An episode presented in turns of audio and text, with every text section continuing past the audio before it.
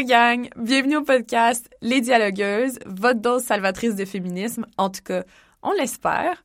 Euh, ce podcast-là, en fait, c'est une création originale du collectif féministe Les Péripatéticiennes. Euh, donc, en fait, notre objectif quand on a commencé euh, à créer ce projet-là, monter ce projet-là, dans l'ombre, euh, c'était vraiment de euh, de proposer un podcast où est-ce qu'on allait pouvoir entendre des femmes euh, discuter d'enjeux féministes, mais de, de toutes sortes de, de, manières, de toutes sortes de façons, de toutes sortes d'expériences finalement. Donc, pour m'aider dans cette lourde tâche de discuter avec plein de femmes, en fait, c'est une blague, c'est vraiment pas une lourde tâche, c'est vraiment tripant. j'ai avec moi ma sidekick préf, Caspom. Salut Caspom. Allô, Co. Ça va? Oui, sauf que ce podcast c'était avec Kat. Ah, ben c'est vrai. J'allais le mentionner d'ailleurs. Donc, comme vous pouvez le remarquer dans l'introduction, je suis avec euh, Caspom, mais lors du podcast, je vais être avec mon autre sidekick préf, qui est Quatre cheveux de feu. Donc, euh, soyez-en avertis. D'ailleurs, on devient aujourd'hui les dialogueuses de la solidarité féminine et on rencontre Louise Dupré, qui est une poète et, et féministe, bien évidemment. Et on jase avec elle, justement, de l'évolution du féminisme au Québec depuis les années 70, de l'importance de cultiver la parole des femmes et surtout de la nécessité d'une solidarité entre femmes pour combattre le patriarcat. C'était vraiment une conversation super enrichissante. J'espère que ça va vous plaire euh, autant que ça nous a plu à nous. N'oubliez pas d'aller nous suivre sur nos réseaux sociaux, dont Facebook, Instagram et Patreon, sous le nom de Les Péripatéticiennes. Sur ce, bonne écoute! bonne écoute! Les dialogueuses. Ben d'abord, merci d'être venu. C'est vraiment énormément apprécié. Ça nous fait super chaud au cœur. Ben, moi aussi. Donc, c'est réciproque. Puis en fait, euh, moi, ce que je me demandais, en fait, c'est vraiment ton parcours en tant que féministe. Comment ça a commencé? Bon, c'est une grande question. Disons que ça a commencé euh, en 1975, autour de l'année de la femme. Avant ça, j'avais commencé à lire des livres de femmes euh, qui m'avaient beaucoup impressionnée. Simone de Beauvoir, par exemple, mm -hmm. euh, et d'autres euh, au Québec, Nicole Brossard. Euh, France Théoret a commencé à publier ses livres en 1977. Donc, autour de 1975, il y a eu comme une éclosion du féminisme. Et personnellement, je suis une littéraire. Alors, euh, c'est venu surtout par le biais de la littérature, mm -hmm. des textes de femmes. J'ai étudié en lettres. J'ai fait un, une, un bac en littérature à l'Université de Sherbrooke et puis j'avais commencé une maîtrise en littérature que j'ai terminée d'ailleurs. Mais euh, on voyait peu de textes de femmes parce qu'à l'époque, les femmes étaient étaient absentes, pas tout à fait absentes, mais elles arrivaient au second plan euh, dans les, les anthologies, dans, dans les livres d'histoire littéraire. On voyait pas beaucoup de femmes qui écrivaient. Puis là, Et on parle même pas de textes féministes, c'est vraiment des, non, des auteurs des, femmes. Des point. auteurs femmes, point. OK. Bon, par exemple, quand j'étais au collège, euh, j'étudiais comme beaucoup de femmes et d'hommes de ma génération dans les Lagarde des Michards. Alors, Lagarde des Michards, c'était une série de, de manuels euh, pour les, les, collégiens, les collégiennes, euh, et c'est ce qu'on étudiait. On voyait la littérature française et à travers les yeux de ceux qui avaient fait le, les manuels, la série de manuels plutôt, sans doute messieurs Lagarde et Michard, puisque ça portait leur nom. Ça fait très longtemps, je ne me souviens plus exactement des détails, mais où on disait que Jean-Paul Sartre était un philosophe et Simone de Beauvoir écrivait ses souvenirs.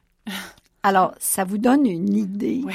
de la vision qu'on avait de la femme. Donc, on ne voyait à peu près que des hommes et quand on voyait des femmes, c'était toujours à partir d'un billet un peu euh, péjoratif. Mm-hmm. Alors, euh, et, moi, quand j'ai découvert les textes de femmes, les œuvres de femmes, euh, ça fait un, ça m'a fait un choc. Ça mm-hmm. m'a fait vraiment un choc et je me suis dit, c'est toute une vision qu'on n'a presque pas eue aujourd'hui.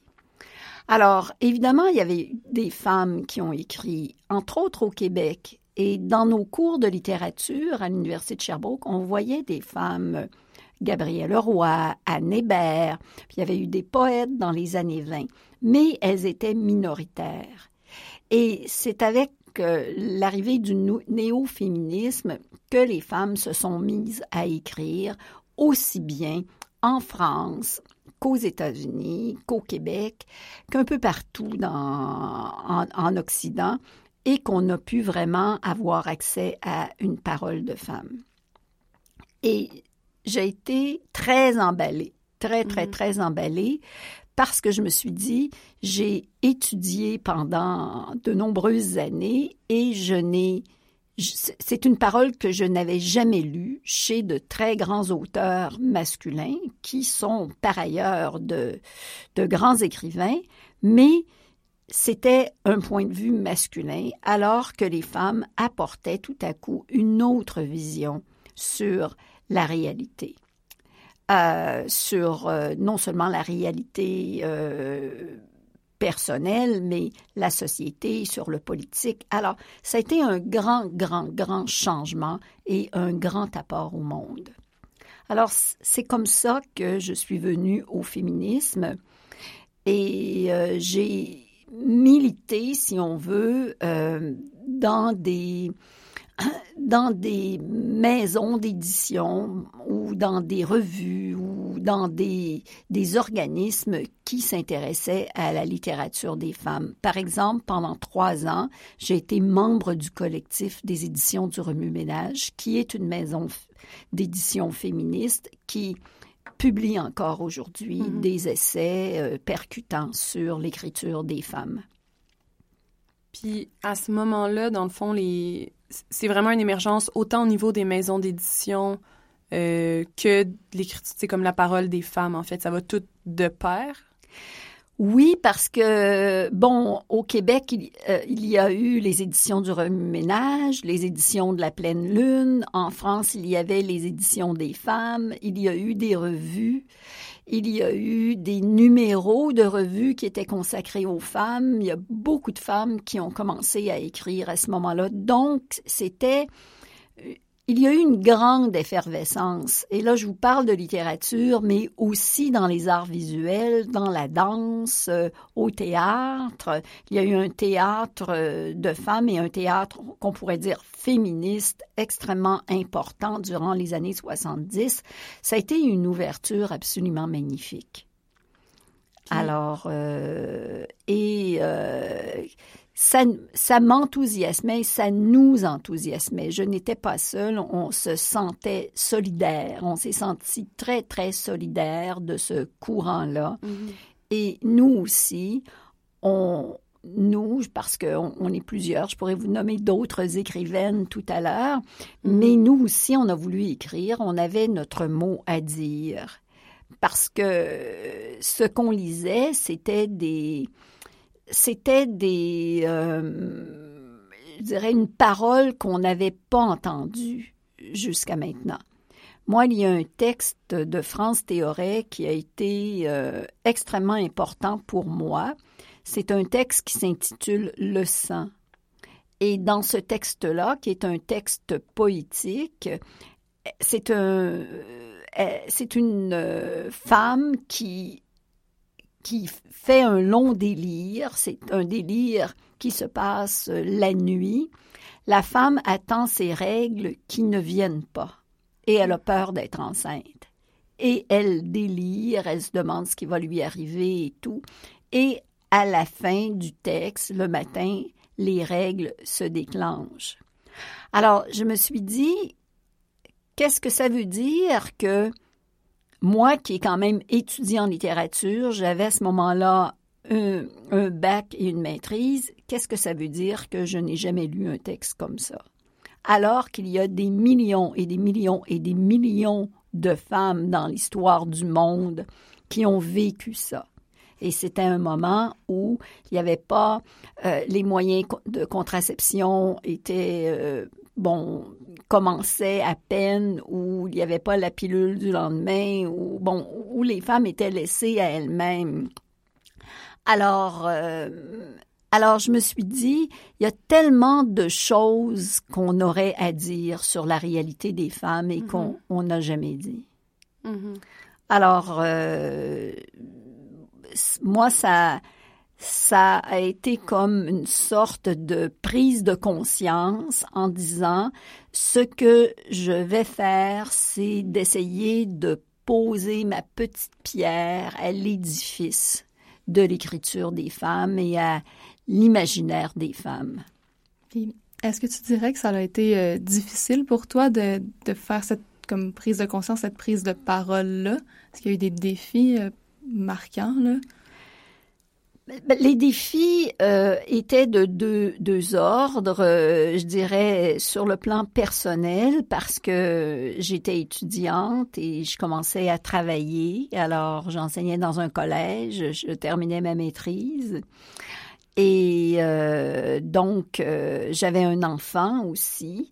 Alors, euh, l'écriture, euh, je n'avais pas beaucoup de temps à accorder à l'écriture. Comme beaucoup de femmes, on cherchait des petits moments de la journée où on pourrait écrire des petits moments de la journée, ça, ça peut être une demi-heure, euh, trois quarts d'heure, parfois une heure, si tout allait bien.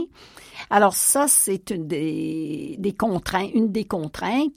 L'autre contrainte, euh, c'est que à ce moment-là, euh, l'écriture des femmes n'était pas toujours très bien reçue. C'est évident que quand un courant comme ça commence à s'imposer sur la place publique, la, les critiques en place, euh, les critiques qui sont habitués à un autre type de littérature euh, ne sont pas toujours très heureux. Alors, euh, c'est évident qu'il y a eu des difficultés pour moi, mais aussi pour beaucoup d'autres femmes. Il y a eu des articles très, je dirais, très négatifs qui sont parus dans les journaux et euh, je me souviens d'avoir répondu à un critique dans les pages du journal du Devoir euh, en écrivant une lettre ouverte qui s'intitulait L'urgence d'une critique féministe. Parce que j'avais l'impression que euh, le critique en question, que je ne nommerai pas, ne comprenait rien. Il était très méprisant et il ne comprenait rien à ce que les femmes essayaient de faire. Alors, euh, ça a été aussi un, problème. Ça a été un problème, mais euh, on était tellement enthousiaste et tellement porté par notre désir d'écrire et notre désir euh, de dire la subjectivité féminine qu'on on ne s'est pas laissé on ne s'est pas laissé aller à à la tristesse ou on n'a pas renoncé à continuer à écrire. Au contraire, ça a été une stimulation. Mm-hmm. Mais c'est drôle parce que je trouve qu'il y a beaucoup de... Ça résonne beaucoup avec ce que nous, on fait aussi en ce moment. C'est vraiment la même, les, les, mêmes constats. On est arrivé à un moment où on s'est dit, ben, tu sais, nous, c'était beaucoup par rapport à la sexualité, puis c'est beaucoup par rapport à... C'est comme beaucoup la ligne directrice de notre blog, mais comment ça se fait que on n'a pas entendu cette parole-là. Euh, des, femmes qui, se masturbent à 13, 14, 15 ans. Pourquoi, si nous, on l'a toutes fait, si on a toutes vécu des expériences on a senti de la honte par rapport à ça, mais si tout le monde le fait, si c'est une réalité, comment ça se fait qu'on l'a jamais entendu, cette parole-là? Puis j'ai l'impression que c'est... C'est pour ça que je trouve qu'il y a énormément de résonance parce que c'est exactement... Tu sais, c'est peut-être pas les mêmes enjeux, mais c'est la même réflexion, c'est pourquoi on n'a jamais entendu parler de ça de cette façon-là. Puis c'est vraiment ça qui nous a amené euh, à, débuter le, blog. Puis je me demandais justement par rapport à ça, comment tu perçois les nouvelles vagues de féminisme au Québec, le mouvement commence à Qu'est-ce que tu en penses? Est-ce que ça va trop loin, pas assez loin? Est-ce que ça s'en va dans la mauvaise direction? Euh... Ben, je pense que je pense d'abord qu'il y a encore beaucoup de choses qui n'ont pas été dites. Mm-hmm. Et euh, je n'ai pas la prétention, et les femmes qui ont écrit, qui ont commencé à écrire comme moi au début des années 80, n'ont pas la prétention d'avoir tout dit, bien au contraire. Et on commence à peine à effleurer euh, l'univers des femmes. Et il faut continuer. Alors ça, c'est vraiment important. Nous, on est allé au plus pressant, à ce qui nous semblait le plus pressant à l'époque. Mm-hmm. Mais on a laissé beaucoup de sujets derrière nous.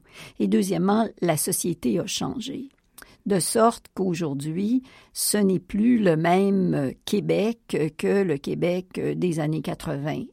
Alors, c'est important de continuer à parler, à écrire, à prendre la place euh, sur la scène publique. Parce que si on ne le fait pas, si les femmes ne le font pas, ben c'est du terrain qui qui est perdu et qui est laissé à la parole masculine, contre laquelle je n'ai rien.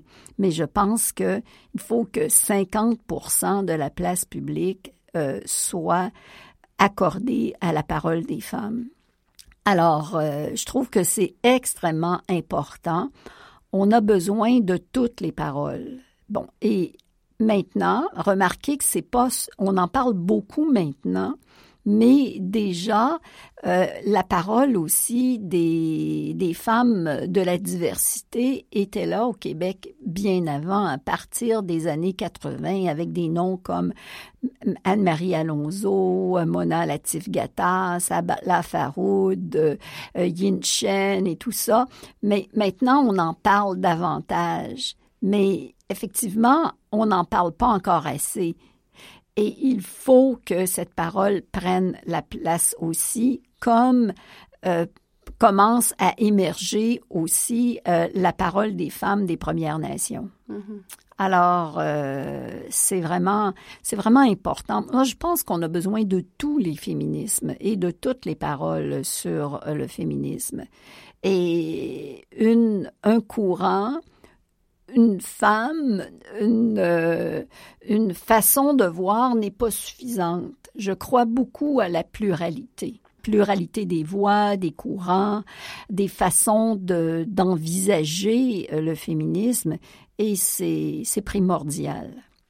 Oui, parce que c'est tellement nécessaire, c'est ça. C'est des femmes qui ont des réalités différentes, vivent des injustices différentes, puis ont une réponse différente à ces injustices-là. Exactement. Et il n'existe pas un modèle de femme avec un grand F. Il y a des femmes, et c'est pour ça que c'est important de que la parole soit plurielle et qu'elle émerge de différentes générations aussi, parce que euh, personne n'a le monopole du féminisme. Et je trouve que, contrairement à certains mouvements euh, idéologiques, le féminisme s'est maintenu parce que c'était un courant qui avait plusieurs visions.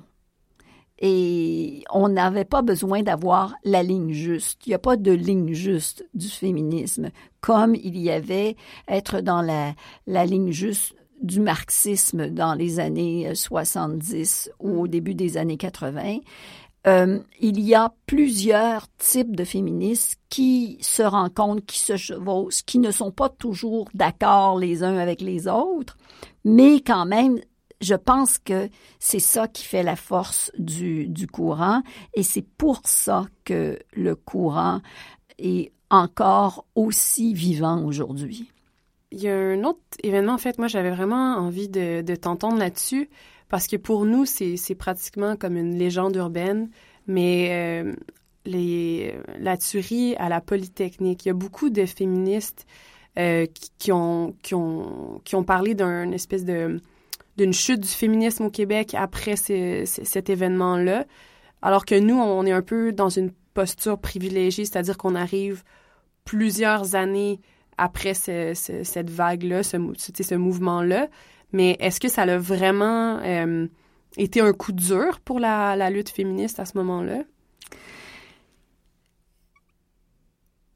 Bon, euh, je ne sais pas si c'est cet événement-là, mais si c'est cet événement-là qui a opéré un changement, je ne le croirais pas. Je crois que au début des années 80, avec euh, le référendum qui a été perdu, euh, il y a les, les courants idéologiques au Québec je ne dirais pas qu'ils se sont effondrés, mais il y a eu une sorte de déprime collective. Bon, euh, euh, le, courant euh, souverainiste, c'est bon a perdu son ampleur. les groupes marxistes ont perdu de leur vigueur. Le féminisme s'est estompé, de sorte que il faut le voir dans un tout. Mm-hmm. Et comme on est dans une, euh, je dirais, dans, comme on, peut voir l'histoire dans un mouvement de balancier, alors, après ce grand enthousiasme-là des années 70 et du début, du tout début des années 80, il y a eu comme un, ressac. Et euh, on s'est rendu compte que les, les gens étaient, euh, bon, plus portés vers les, les valeurs individuelles que les valeurs collectives. Ce qui est encore le cas aujourd'hui. Mm-hmm. Alors, où, on est dans une société où prévalent les valeurs individuelles, ce contre quoi je n'ai rien, mais il faut quand même continuer à se battre pour des valeurs collectives. Et le féminisme, justement, se bat pour la collectivité des femmes ou les féminismes, si je veux être plus juste. Alors, euh, je pense que c'est à cause de ça et parce que on a... Euh, parce que les gens étaient... Euh, peut-être déprimés, qu'ils y croyaient moins, qu'ils ont pensé davantage à, à leur vie, à eux et à elles en ce qui concerne les femmes qu'à une vision globale. Et euh, effectivement, le féminisme s'est mis à être, euh, je dirais, suspect j'ai enseigné. j'ai enseigné d'abord au cégep et à l'université. Puis pour beaucoup de jeunes femmes, euh, être féminisme, féministe, c'était, euh, je dirais, euh, presque une. Je veux pas dire une honte, c'est pas le mot que je cherche. Vous allez peut-être m'aider à le trouver, mais c'était pas valorisant. Mm-hmm. On n'osait pas se dire féministe. Euh, on n'osait pas se dire syndicaliste, on n'osait pas dire, ben moi j'ai des valeurs euh, collectives. Euh, et je les défends. Alors, on disait oui, mais la vie a beaucoup changé, puis les femmes ont le même accès que les hommes à l'éducation, à, à, des métiers. Elles peuvent travailler à l'extérieur de chez elles, elles ont des droits, alors pourquoi se battre? Et, et c'est avec beaucoup de plaisir que je trouve qu'on est sorti de cet euh, euh, enfermement-là. Ça a été un nouvel enfermement pour découvrir maintenant que euh, il y avait beaucoup, beaucoup, beaucoup de choses qui n'étaient pas réglées. Hein. Et on l'a vu, entre autres, avec euh, le mouvement Moi aussi. Alors qu'effectivement, il y avait eu beaucoup de silence, euh, que les femmes, euh, mais, puis on l'a vu aussi avec d'autres courants qui sont émergés, que les femmes dans le dans le milieu du travail avaient beaucoup de mal à concilier euh, le travail et la famille, que souvent les enfants euh, étaient à leur charge beaucoup plus qu'à la charge du conjoint, même si le conjoint est plus euh, impliqué qu'il ne l'était il y a 30 ou 40 ans. que les femmes peuvent avoir plus de problèmes à publier, que leurs livres sont pas toujours reçus de la même façon, que que, que, que et que je pourrais continuer ma liste. Alors, il y a eu comme un, nouvel éveil. Mais l'histoire fonctionne comme ça, par haut et par bas. Et ce qui est arrivé au féminisme, je ne crois pas que ce soit euh, le, le 6 décembre, l'événement de la Polytechnique du 6 décembre 1984 euh, qui a déclenché ça, mais ça sommeillait bien avant. Et que ça a porté une sorte de coup euh, au mouvement, peut-être, mais ça, j'en suis pas si sûre. Je pense que euh, je pense que ce qui a porté un, coup, c'est le cynisme qui a, qui a plané sur le Québec mais pas seulement sur le Québec. C'est un peu ça aussi qu'on peut voir dans d'autres pays. Est-ce que ce cynisme-là, euh, ça a été vraiment, ça, t'a affecté au point où tu t'es toi-même remis, remise en question euh, par rapport à tes valeurs féministes, par rapport à ton, à ton combat? Tu sais, on, discutait de ça précédemment, euh, moi, Catherine et moi, puis on se disait, c'est, nous, ça fait partie de notre identité.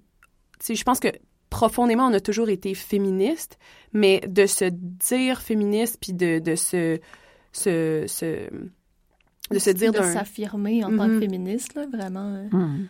ouvertement. C'est, c'est très récent, tu sais, ça doit faire euh, maximum quatre ans que c'est vraiment quelque chose qui est intrinsèque, je dirais, à notre identité, tu sais. Mm-hmm.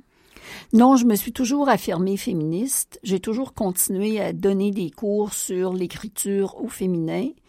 À l'Université du Québec à Montréal, on a développé un axe de recherche en études féministes. Euh, j'ai été affiliée à l'IREF, euh, c'est l'Institut de recherche féministe de l'UCAM. Euh, les femmes autour de moi ont continué à être féministes et à l'affirmer.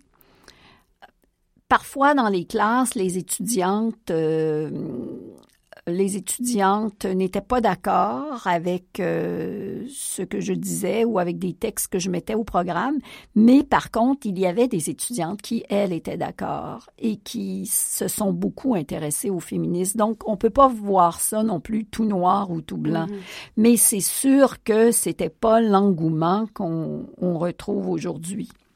C'est les femmes euh, autour de moi ont continué à être féministes comme il y a des gens qui ont continué à être euh, euh, bon euh, à croire en un avenir du Québec ou d'autres qui ont continué à croire à, la lutte des classes ou donc c'est pas toute la population sauf que c'était des, des idéologies qui avaient moins de moins de d'écoute dans la population si on veut. À l'époque, on parlait peu d'écologie. Là, on pourrait parler d'écologie maintenant. Euh, l'écologie qui a une euh, grande écoute. Mais à l'époque, euh, on n'était pas conscient de ça. On peut faire notre mea culpa. C'était quelque chose. On voulait défendre la nature et tout, mais euh, le mot écologie n'existait pas. On ne voyait pas que la planète était menacée. Mais c'est drôle justement de, parler de ça, du mot, que le mot écologie n'existait pas.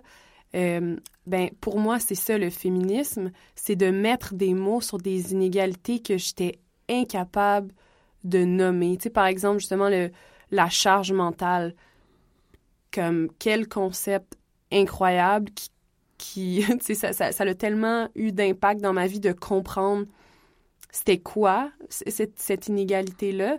Puis, je pourrais nommer, genre, énormément d'autres exemples de, vocabulaire féministe euh, qui, justement, permet de, mettre le doigt sur quelque chose qui, qui t'a comme toujours agacé, mais sans être capable de, le mettre en mots, finalement. Mais je me demande justement si, malgré le fait qu'aujourd'hui, j'ai ce vocabulaire-là pour décrire ces, injustices-là, j'ai l'impression que ça m'aide pas à les régler. ça m'aide plus à les comprendre, mais est-ce que que tu as l'impression que ça, ça, fait un peu ça aussi? Que c'est comme euh, comme un couteau à double tranchant, je dirais. On, on se met à voir des choses qu'on voyait pas avant, on se met à comprendre des choses qu'on comprenait pas avant, mais d'un autre côté, ça nous enferme dans peut-être un peu cette, euh, je dirais, peut-être pas une attitude négative, mais une attitude de, peut-être de combativité, de, de tout le temps comme d'être un peu fâché sur des... Sur, ça peut facilement créer une colère, une frustration, ça c'est sûr. Ben, c'est clair que il y a une colère qui vient avec le féminisme parce que personne n'aime l'injustice. Et euh, on sent que ce que les femmes ont vécu et que ce qu'elles continuent à vivre est souvent injuste. Mais euh, dans un premier temps, ce que je vois, c'est que euh, voir clairement, d'abord, c'est extrêmement important. C'est le premier stade. Euh, Louki dans un très bel essai qui s'appelle Les agénésies du vieux monde, disait euh, quand les femmes ne devaient, je, cite de mémoire, là, je mm-hmm. l'ai lu encore récemment, mais euh, les femmes euh, ne devaient pas se souvenir, ne devaient pas avoir de mémoire à elles, et quand elles en avaient une, elles étaient internées. C'est très grave de dire ça et c'est vrai. Je pense que quand on voit certaines choses et qu'on n'a pas de mots à mettre sur cette réalité-là, on risque de devenir folle. Au sens où on se dit, mais là, qu'est-ce qu'il y a chez moi? Qu'est-ce que ça veut dire que tout le monde est heureux à côté? Et que moi, je suis malheureuse? Bon, puis là, tout à coup, on dit Ah oui, mais il y a ça, puis il y a ça, puis il y a ça, mais moi je le vois, puis les gens le voient pas ou ne veulent pas le voir. C'est parfois pratique de ne pas vouloir, de ne pas vouloir voir clair. Alors, là, les femmes se sentent, euh, comment dire, euh, euh, les femmes qui voient clair, oui, sentent de la colère, mais au moins elles voient, puis elles disent j'ai raison. Ça, c'est donc je suis pas folle. C'est pas moi qui suis folle, c'est les autres qui ne voient pas. Bon, ça, c'est un premier stade. Euh, est-ce que ça change tout? Non. C'est clair que si je vois euh, si je vois du sexisme au travail, euh, à l'université, dans les médias et tout, je peux pas toujours réagir. Bon, on peut pas toujours être enragé puis former des commandos, puis tout détruire. Bon, euh, parce qu'il faut se protéger aussi. Mais je pense que de travailler, moi, mon travail, ça a été d'enseigner. Ça a été aussi de militer sur la place publique, d'écrire des articles, d'écrire des livres et de dire ben voilà, oui, on voit ça, on a raison de le voir et ça existe.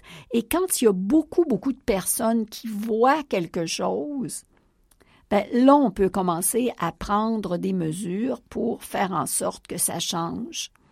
Alors, on est dans un, premier stade, si on veut. C'est sûr que on ne peut pas avoir tous les pouvoirs, qu'on ne peut pas tout changer, mais au moins, on peut faire changer certaines choses en votant, par exemple. On peut faire changer certaines choses dans nos, nos milieux.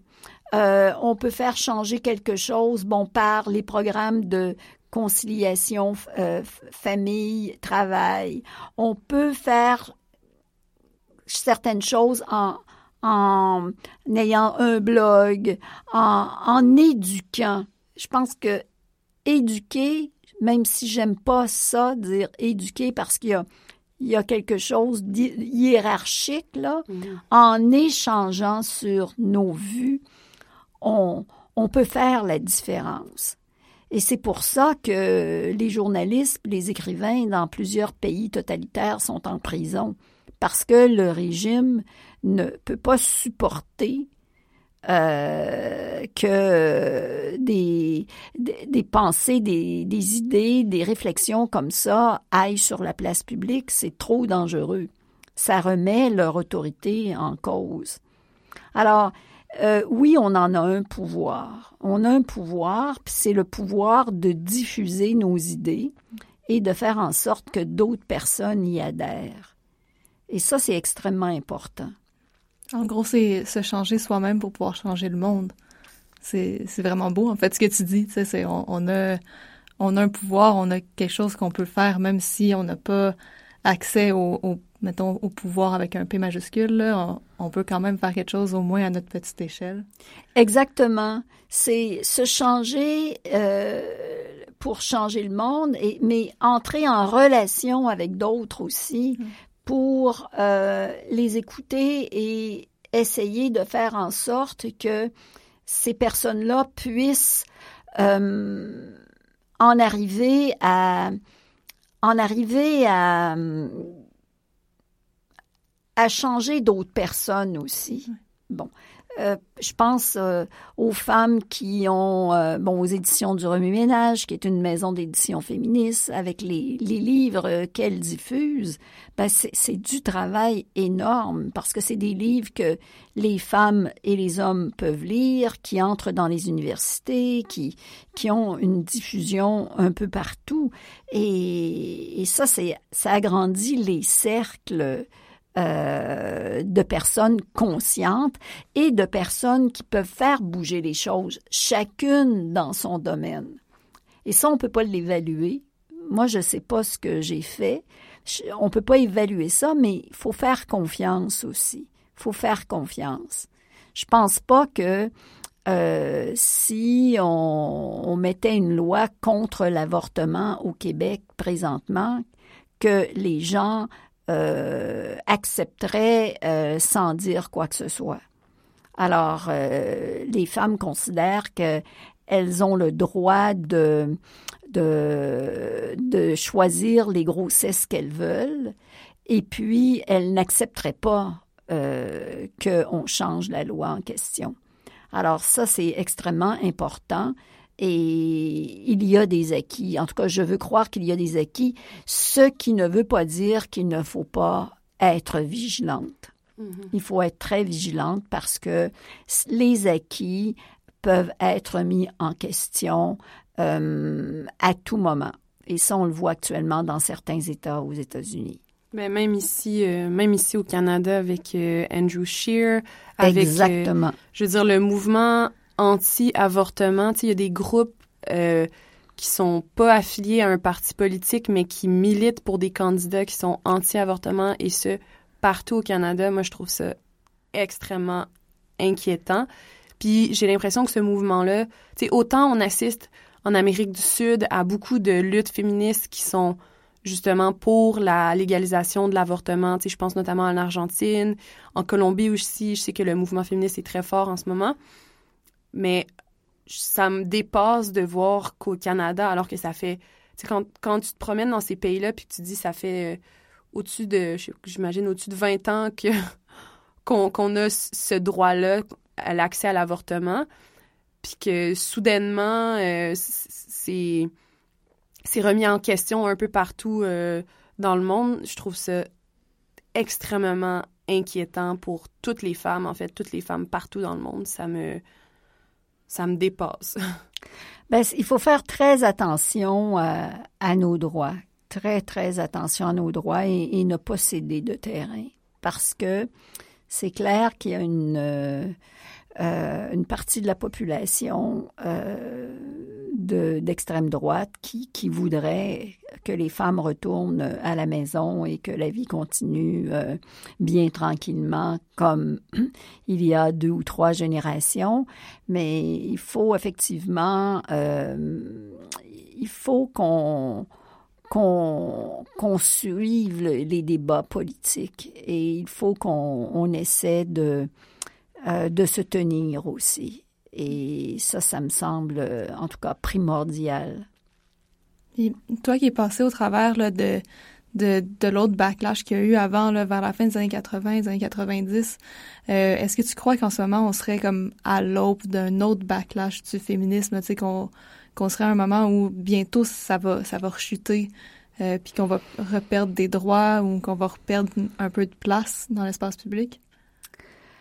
Euh, bon, on ne sait jamais. Hmm. On ne sait jamais euh, ce qui peut arriver. Bon, je crois qu'il y a un grand enthousiasme pour le féminisme actuellement et que ça va durer peut-être une dizaine d'années, 10-15 ans. Plus longtemps, je voudrais que ça dure toujours, mais euh, bon, il faut être réaliste. Il y a toujours des, des retours en arrière.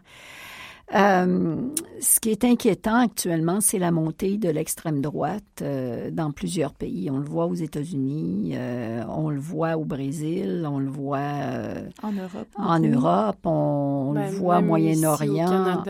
Puis on le voit au Canada aussi, exactement. Donc, il faut qu'on que nos petites euh, antennes euh, restent euh, à l'écoute de ce qui se passe autour de nous. Et pas seulement sur le droit à l'avortement, mais sur d'autres droits des femmes. et le droit, le droit au travail, le droit à l'éducation, le droit le, droit à avoir une vie à l'égalité avec les hommes. Euh, bon, il faut qu'on qu'on reste très, très, très vigilante à tous les moments. Ce n'est, jamais gagné. Ce n'est jamais, jamais gagné. Parce que la, la droite et l'extrême droite ont des, des, sont des machines extrêmement puissantes et euh, elles, euh, elles ont plus d'un tour dans leur sac. Et on, le voit avec euh, le gouvernement Trump aux États-Unis. C'est, incroyable. Euh, et, les gens qui sont... ça ne veut pas dire que les gens qui sont progressistes n'ont pas d'écoute, mais il faut qu'ils se battent très, très, très fort parce que les, forces réactionnaires sont, sont toutes puissantes. Puis, en fait, justement, je me pose beaucoup de questions par rapport à ça en ce moment. Euh, on sait que quand, quand on fait quelque chose, ça a tendance à créer une réaction inverse et, proportionnelle. C'est une, loi de la physique, mais qui s'applique aussi aux relations sociales. Euh, D'avoir une, une montée euh, des mouvements, disons, de gauche, ça amène une réaction dans la droite. Est-ce que, en fait, moi, je me demande qu'est-ce qu'on peut faire? Tu on voit une montée de l'extrême droite, mais c'est quoi la solution? Parce qu'est-ce que de, tirer plus fort sur notre bord de la couverte, ça va pas les faire lâcher leur bout, puis ça, ça risque de, de partir en, escalade. Euh, est-ce que toi, tu as, des idées, des solutions qui permettraient d'éviter la catastrophe? Je dirais d'abord, euh, le droit de vote, c'est le premier droit au point de départ. Euh, c'est pas le seul, euh, évidemment, mais euh, je pense qu'il faut inciter les gens à aller voter et à voter de façon éclairée. Ça, c'est le premier droit. mais le droit de contestation aussi, le droit de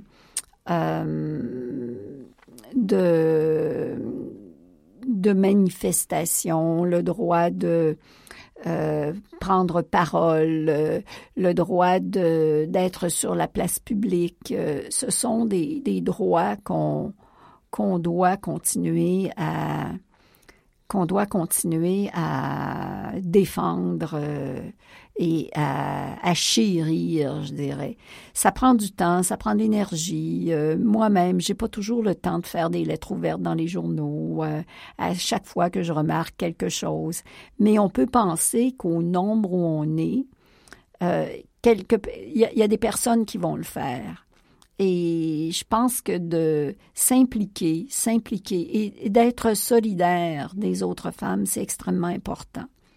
Je trouve actuellement qu'il y a peut-être un... Ce qu'il faut augmenter, c'est la solidarité. Et ça, ça manque euh, cruellement. Quand une femme fait quelque chose, s'organiser pour être là, pour l'appuyer, que les femmes se sentent appuyées dans ce qu'elles font et euh, essayer de, de, de travailler à ce que elles puissent prendre une place euh, sur la scène publique il y a tout un comité qui travaille à la parité homme-femme, par exemple, dans le monde politique. Euh, c'est incroyable que ce soit toujours des hommes. On, ouvre le, téléjournal euh, le soir, puis on ne voit que des hommes. Alors, euh, on se dit, bon, là, il commence à y avoir des députés, des ministres femmes, mais c'est pas encore, les femmes députées sont loin d'être 50-50, 50 hein.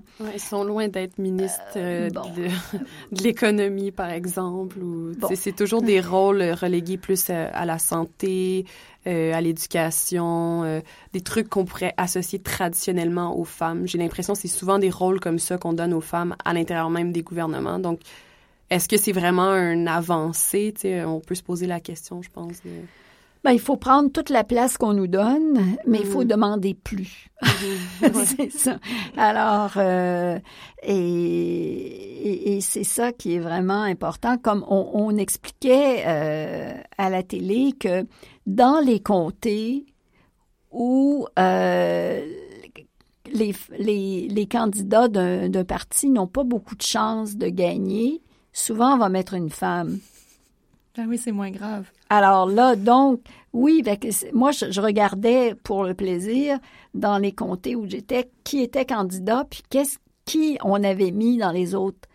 Euh, dans, qui, les autres partis avaient mis comme candidat. Et effectivement, souvent c'était des femmes. Alors, on savait qu'un tel, monsieur un tel avait beaucoup de chances de remporter. Ben là, on met des femmes qui vont perdre. Tu sais, euh, mais ça, de, le dire aux nouvelles, d'en faire prendre conscience, euh, c'est important. Moi, je n'avais jamais remarqué ça. C'est, j'ai pourtant vu beaucoup de choses, puis pourtant, on me l'avait dit et je, l'avais oublié, sans doute, mais il y a tellement de petites choses comme ça qu'à un moment donné, on en oublie, on, ne mm. voit pas tout. Mais là, je l'ai remarqué, à cette élection-ci, je l'ai particulièrement remarqué. Et plus on va être conscient de ça, plus on va exiger, plus on va, on va demander, euh, plus on va vouloir, il y a peut-être des, des, des, femmes qui vont vouloir s'intégrer davantage à la vie politique. Bref, euh, il faut être partout, il faut être partout. Mais c'est ça qui est difficile aussi. On peut comprendre que certaines femmes, par moments, soient fatiguées puis qu'elles aspirent à se reposer un peu. Mm. On peut pas toujours être actif euh, pendant, ou plutôt active pendant 50, 60 ans sans avoir des petits moments où on se dit, ben là, j'ai le droit d'avoir une vie personnelle aussi. D'où l'importance qu'on se relaie, qu'on se relaie, qu'on ne peut pas toujours être là, on ne peut pas être toujours au combat, mais euh, heureusement, il y a beaucoup de femmes. faut qu'on ait un noyau de, de solidarité sur lequel on puisse compter. Je crois que c'est un thème justement qui revenait beaucoup dans le livre euh, La théorie, euh, un dimanche, la théorie. Oui, euh, la théorie un la dimanche. La théorie un dimanche, je suis inversée. c'est pas grave. je l'ai presque. C'est le même livre quand même. Puis notamment, je crois que c'est dans la préface de, il y a Martine Delvaux qui qui disait ça justement. Je paraphrase un peu, mais que la l'arme la plus puissante du patriarcat, c'est de désolidariser les bien femmes. Bien sûr, bien sûr, oui. Et euh, en ce sens-là, euh, la solidarité des femmes, c'est une arme extrêmement puissante pour se tenir. D'ailleurs, ce que les femmes ont compris avec euh, le mouvement Moi aussi, Jusque-là, ben, les, les, actrices se jouaient les unes contre les autres et puis n'osaient pas trop trop dire que on leur faisait des avances et tout. Et puis à un moment donné, ça a éclaté au grand jour. C'est comme si elles ne pouvaient plus porter ce, ce poids-là. Mm-hmm. Et ça a changé quelque chose aussi. C'est un, un, immense soulagement de se rendre compte que t'es pas toute seule, tu sais.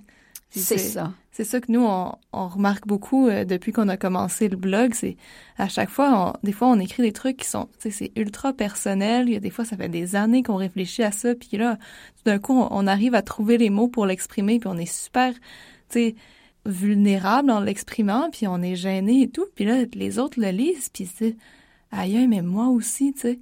C'est, c'est tellement beau d'être capable de se partager ça. De faire, OK, mais je me sentais toute seule pendant tout ce temps-là. Puis en fait, on est tout ensemble là-dedans, puis en se réunissant, mais on peut arriver à, changer les choses, puis à, à, avancer ensemble, tu sais, à grandir, à évoluer.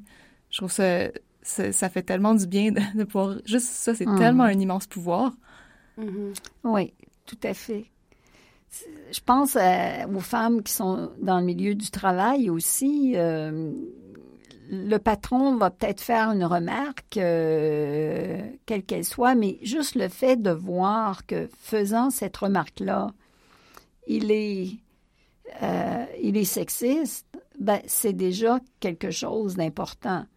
Pas seulement sexiste sur le plan euh, de l'apparence des femmes ou, ou tout ça, mais euh, ça peut être sur le fait, euh, oh non, tu manques encore euh, le travail aujourd'hui euh, parce que l'enfant est malade ou euh, alors se dire ben là je suis dans mon droit, je suis euh, il ne comprend pas ou ça peut être drôlement important. C'est ça fait toute la différence là, effectivement, de pas se sentir seul ou de pas dire ben qu'est-ce qu'il y a mon enfant à être encore malade?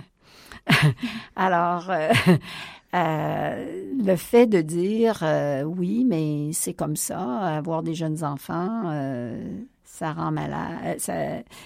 L'enfant est malade et bon, moi je manque du travail.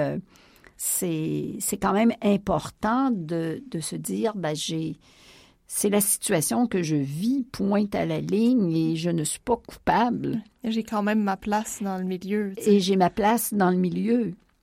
Puis petit à petit, ben, les choses changent. Il y a des patrons qui comprennent mieux. Il y a des, euh, des, des entreprises qui, qui laissent euh, les personnes travailler davantage chez elles quand il y a des problèmes euh, avec les enfants. Et- et- on avance petit à petit, mais c'est sûr que ça peut pas se faire du jour au lendemain. Ouais. Cet enjeu-là, ça me fait énormément penser, euh, ça aura l'air euh, peut-être un peu décalé, là, mais aux, aux femmes qui ont des douleurs menstruelles. Ben, tout à fait. C'est c'est tellement... Je veux dire, c'est c'est absurde de dire que une fois par mois, certaines femmes éprouvent des douleurs menstruelles absolument atroces qui les empêchent de travailler, disons, une ou deux journées, qui, je veux dire, qui sont absolument... euh, je cherche mes mots, là, mais comme pas, pas aptes à travailler, disons, puis qu'on n'est pas capable de comprendre ou d'excuser ça, alors qu'un rhume ou une grippe, ça, ça va être compris, tu sais. Alors que ça revient pas mal plus souvent euh, par année des menstruations qu'un rhume, là.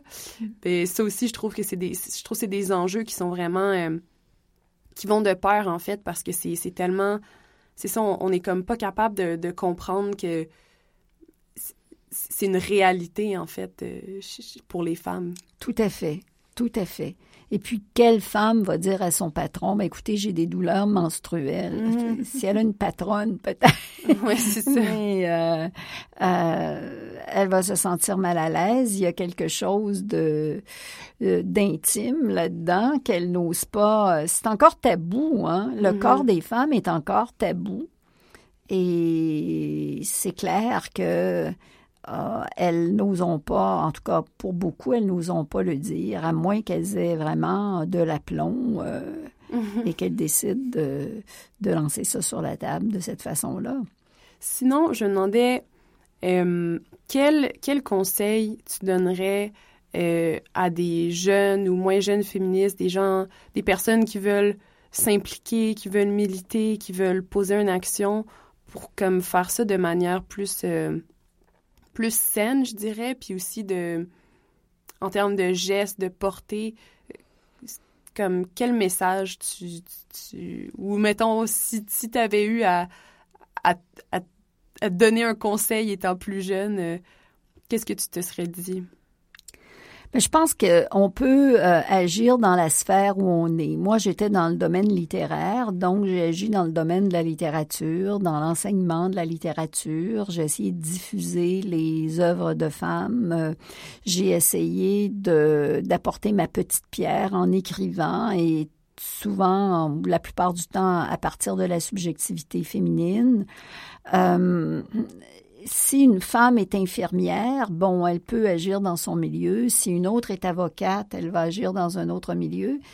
Je crois quand, quand c'est possible de, de s'investir euh, dans sa sphère d'activité, c'est l'idéal pour ne pas rester isolé et puis pour avoir l'impression que on peut faire quelque chose. Ce que tu disais tout à l'heure, c'est que sinon on reste avec notre colère, notre frustration. Il faut tourner, se tourner vers l'extérieur et sentir qu'on n'est pas seul. Alors il y a suffisamment de de mouvements, de courants, d'organismes où on peut euh,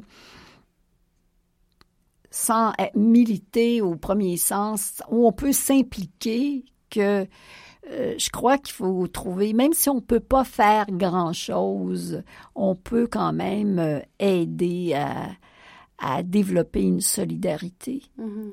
Alors, euh, il s'agit de trouver notre sphère d'activité, puis voir ce qu'on peut faire.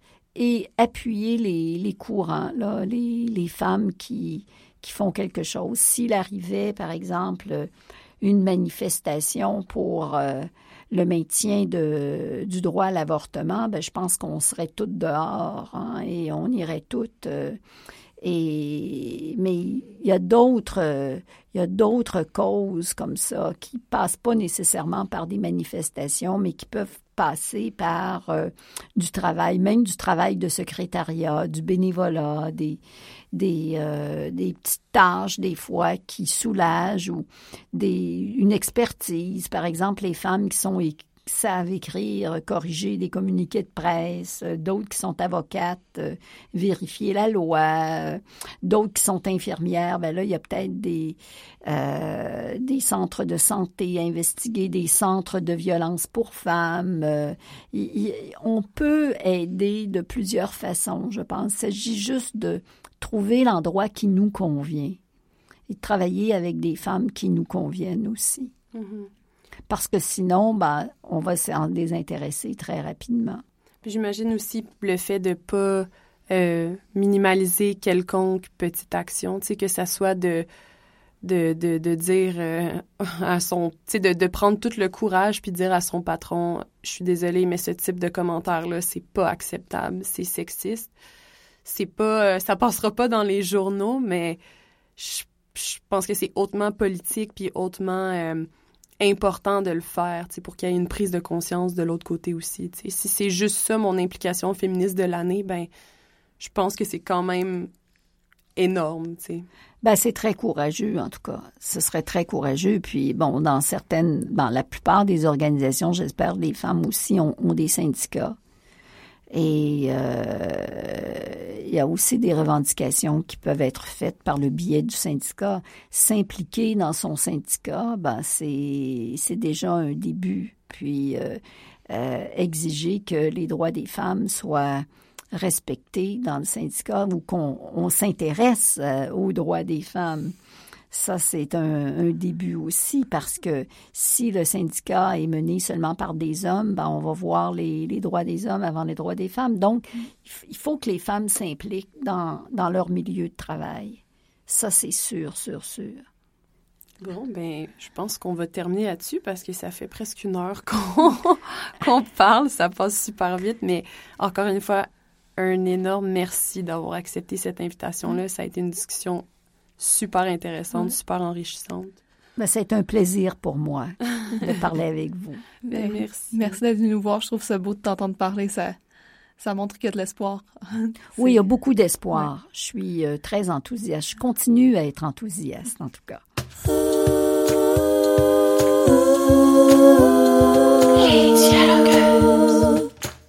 Donc, on est maintenant rendu à un de mes moments préférés du podcast. C'est le segment où on parle euh, d'un texte qu'on a déjà publié sur notre blog, euh, mais qu'on trouve dans le fond ce qui fait un, lien intéressant avec la discussion qu'on a eue.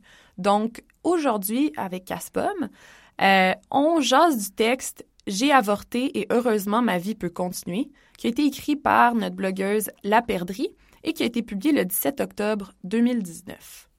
Donc, euh, toi, Cass, qu'est-ce que tu en as pensé euh, de ce texte-là? D'abord, tu pourrais nous dire de quoi il parle? Euh, enfin, il parle de l'avortement que la Perdrix a eu. Euh, comme le titre l'indique, vraiment, c'était un choix qu'elle a fait en toute connaissance des choses, puis en réalisant que vraiment c'était ce qui était le mieux pour elle. donc, elle a avorté, elle a procédé à l'avortement, puis sa vie peut maintenant continuer. Puis qu'est-ce que t'en as pensé? Qu'est-ce que ça t'a fait euh, quand t'as lu ce texte-là, justement?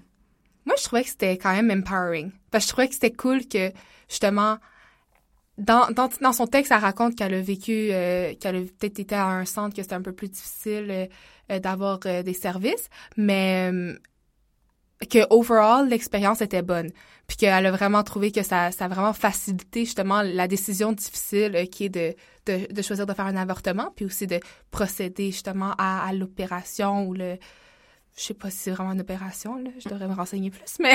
ouais. Ben, moi, ce que je trouvais, tu vois, vraiment intéressant là-dedans, euh, c'est qu'elle disait qu'elle avait regretté beaucoup de choses. elle avait regretté euh, de pas s'en être rendu compte avant, de, parce qu'elle parlait justement qu'elle était en retard dans sa semaine, mais qu'elle se disait, ah, c'est probablement parce que je suis malade, ah, c'est probablement parce que je suis dans le sud, fait que mes règles sont chamboulées. Not. Plein de trucs comme ça, finalement. Puis elle a comme fait du déni, puis à un moment donné, elle a réalisé, OK, non, je suis enceinte, là, genre, ça peut pas être autre chose que ça, je suis enceinte. Euh, donc, elle a parlé qu'elle a regretté, elle a regretté ça, pardon. Elle a regretté de de pas en avoir parlé directement à son partenaire, mais que la décision en tant que telle d'avorter ça, elle l'a jamais regretté, tu sais. Euh, puis je trouve que c'est vraiment comme un c'est comme un argument qui est souvent utilisé par les, les pro-vie de dire ah mais tu vas regretter ton avortement, ça va être la pire décision que tu vas avoir prise de ta vie. Donc je trouve ça intéressant qu'elle l'aborde sous cet angle-là finalement. Mais c'est ça que je pense que j'ai trouvé qui était empowering.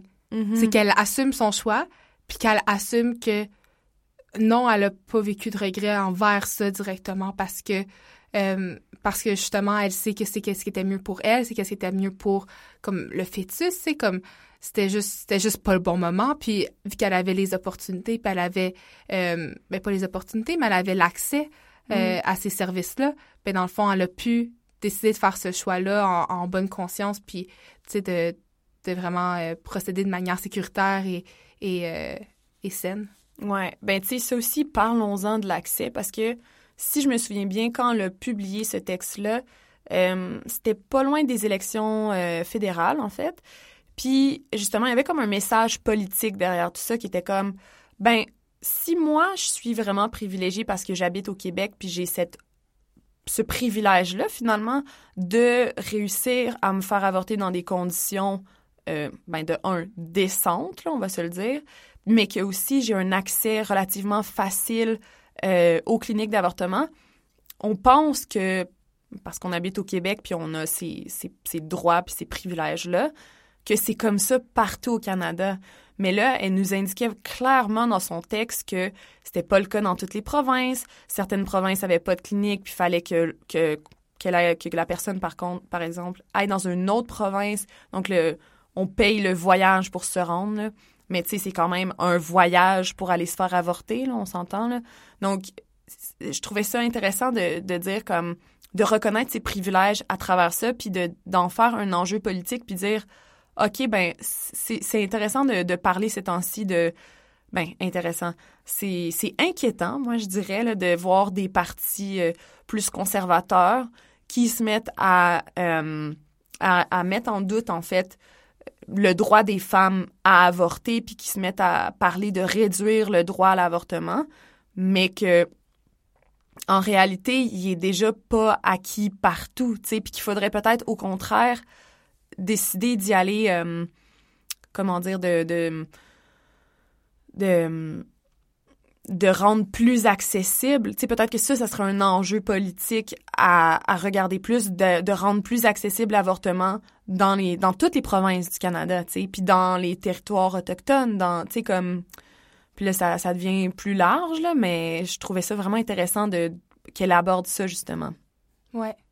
Ouais, puis c'est vraiment comme c'est choquant justement Mm-hmm. parce que je pensais que justement c'était plus quelque chose qui était euh, une difficulté aux États-Unis. C'est ça. Parce qu'on en entend beaucoup parler, parce que euh, on s'entend que la réalité est différente. Il y a, y a beaucoup plus euh, euh, le mouvement pro-vie est beaucoup plus fort. euh, c'est beaucoup plus difficile. T'sais, là, déjà là, ils ont passé des lois comme tout, tout est en train de fermer partout dans les dans les dans les euh, États qui ont qui ont réussi à faire passer les lois pour fermer les centres.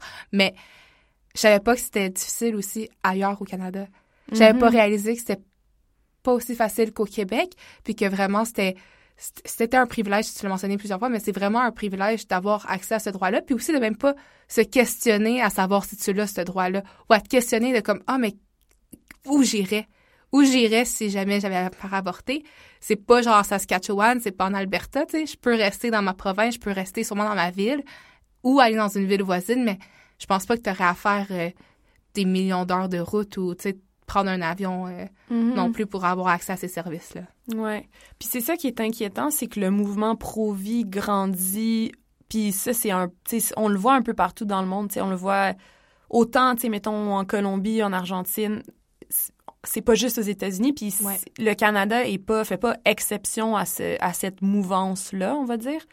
Puis c'est ça, moi, je- ça, on en discutait justement avec Louise de, de dire, dans le fond, faut jamais, faut jamais baisser la garde parce que les droits des femmes vont toujours être remis en question. Donc, faut toujours être alerte, puis faut pas en laisser, euh, faut, pas en laisser passer une finalement. Faut toujours être là puis faire comme, ok, genre, il y a, des choses inquiétantes, soyons, soyons à l'affût, puis comme affirmons tout de suite qu'on est en désaccord avec ça, puis battons-nous, tu sais, comme maintenant finalement. Là. Oui, c'est ça, parce qu'il y a des décisions qui sont prises à chaque jour qui pourraient affecter, tu sais, nos droits qu'on croit de base en ce moment, mais, tu sais, euh, Handmaid's Tale sont pas si loin, là. Ouais, c'est c'est- ouais, ça c'est peur. ça fait très peur.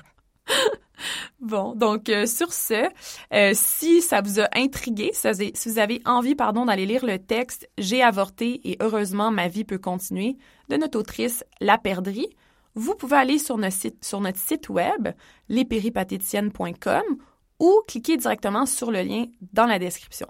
Puis j'en profite pour vous rappeler en fait que euh, Louise en fait a sorti un livre récemment et ça s'appelle Théo à jamais. Donc si vous avez envie d'aller acheter le livre ou euh, d'aller le louer à la bibliothèque, pourquoi pas, ben, je vous encourage à le faire. Donc euh, voilà.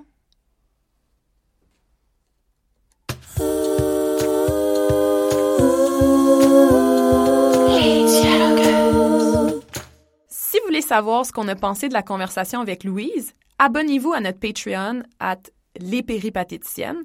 Le lien va être dans la description. Dans le fond, sur notre Patreon, il y a les réflexions qu'on a eues avant de rencontrer Louise et après avoir rencontré Louise. Donc, c'est quand même intéressant. Euh, donc, euh, gênez vraiment, euh, gênez-vous pas pour aller nous donner un dollar, deux dollars, trois dollars. Ça fait toute une différence.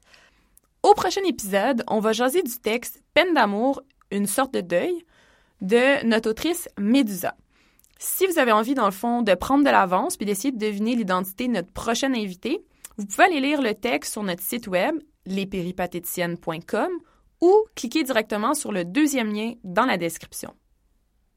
En terminant, si vous nous écoutez sur l'application Balado, Spotify ou autre, pensez à nous laisser genre euh, plein de plein d'étoiles, un rating, un commentaire parce que ça en fait ça fait en sorte qu'il y a plus de gens qui vont avoir accès au podcast, qui vont le voir.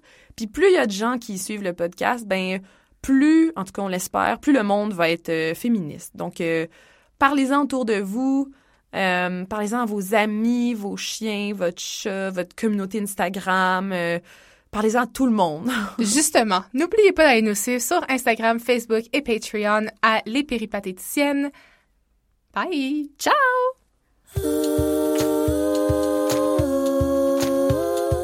Ah, ah, ah,